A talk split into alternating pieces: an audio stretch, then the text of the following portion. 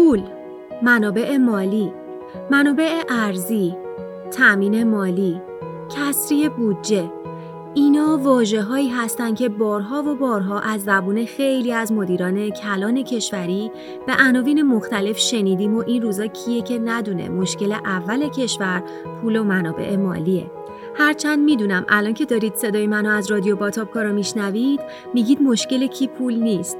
کسری بودجه رو که از مملکت بگیر تا توی خونه هممون داریم و یه جورایی با پوست که هیچی با گوشت و استخونمون هم حسش کردیم.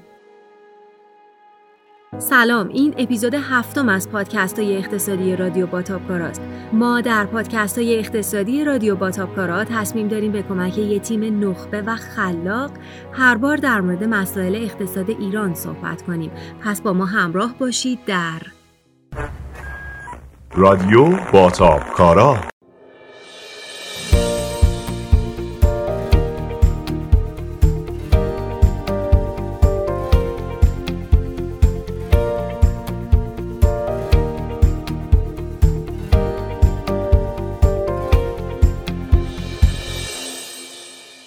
برخلاف چیزی که ممکنه تصور کنید مشکل اصلی سرمایه گذاری تو ایران نبوده منابع مالی نیست. البته نه اینکه مشکلی تو این قضیه نباشه نه. کمبود منابع مالی برای سرمایه گذاری های مولد یه مانع مهم به حساب میاد. اما همونطور که توی اپیزودهای قبلی هم توضیح دادیم سرمایه گذاری تو ایران بیشتر از مشکلات ساختاری و مدیریتی رنج می‌بره تا بحث نبود یا کمبود منابع مالی.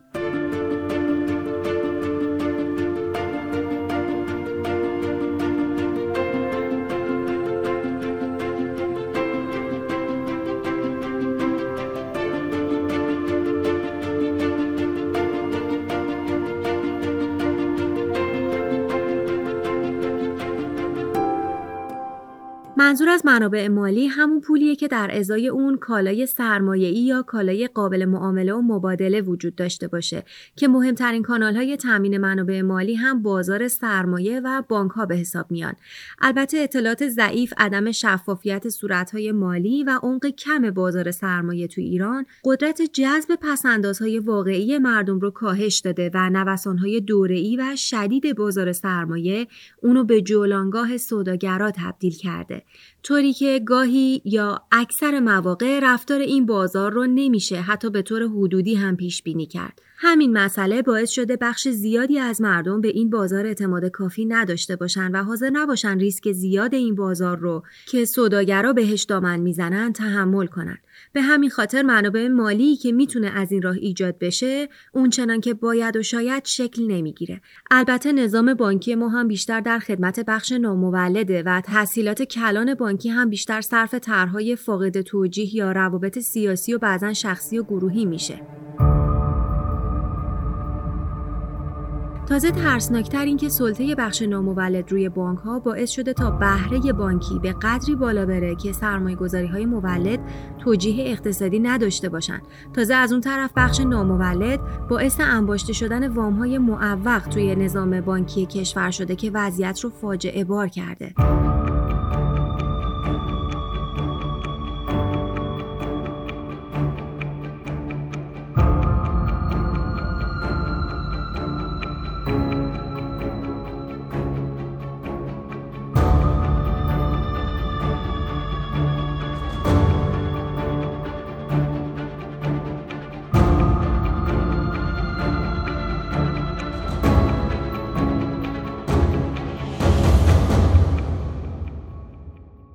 سرمایه گذاری های دولتی هم به خاطر سیاست های پوپولیستی دولت ها سال هاست که متوقف شده و کارای خودش رو از دست داده.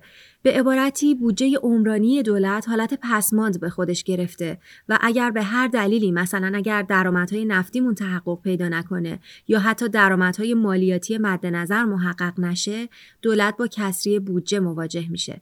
اون وقت دولت چیکار می‌کنه؟ می‌تونه به بودجه عمرانی دسترازی کنه و اونو صرف هزینه های جاریش کنه. دیدید؟ به همین سادگی. یعنی چون یه وقتایی دولت نمی‌تونه عملکرد خوبی داشته باشه و درآمدهای پیش بینی شدهش رو که کلی واسش چرت که انداخته محقق کنه چرا بیاد سرمایه گذاری کنه و منتظر درآمدهاش در سالهای بعد بمونه؟ خیلی شیک از پولی که باید بندازه تو چرخه تولید برمیداره و صرف هزینه هاش می‌کنه. تا اون سال کمیتش لنگ نمونه. البته واسه دلخوشی بیشتر ما هم مدام میگن که سال دیگه رونق داریم و اوضاع دیگه مثل امسال نیست. اصلا تا سال دیگه کی مرده و کی زنده؟ خدا بزرگه.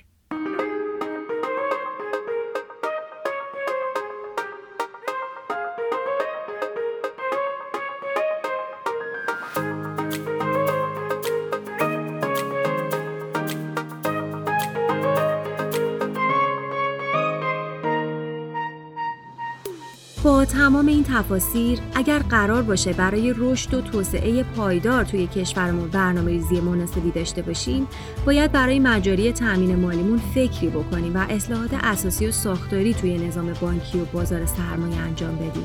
حتی مهمتر از اون اینکه ساختار هزینه کرد دولت رو باید اصلاح کنیم.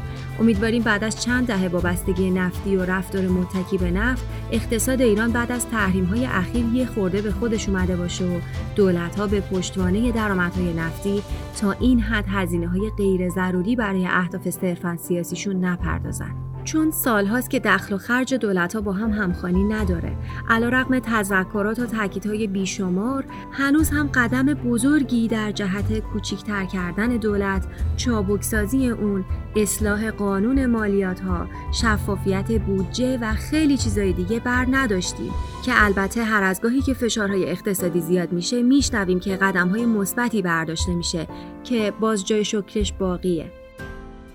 امیدوارم این مطالبی که سعی کردم از مشکلات تأمین مالی واسه سرمایه گذاری بگم هرچند کوتاه مفید بوده باشه اینم بگم که شما می‌تونید پادکست های اقتصادی رادیو باتاپکارا رو تو سایت ما به آدرس باتاپکارا.com و همچنین از طریق Castbox، شنوتو، Apple Podcast، Google Podcast و سایر اپلیکیشن های اشتراک گذاری پادکست گوش کنید و نظراتتون رو واسمون به اشتراک بذارید. منتظری ما رادیو باتاب کارا.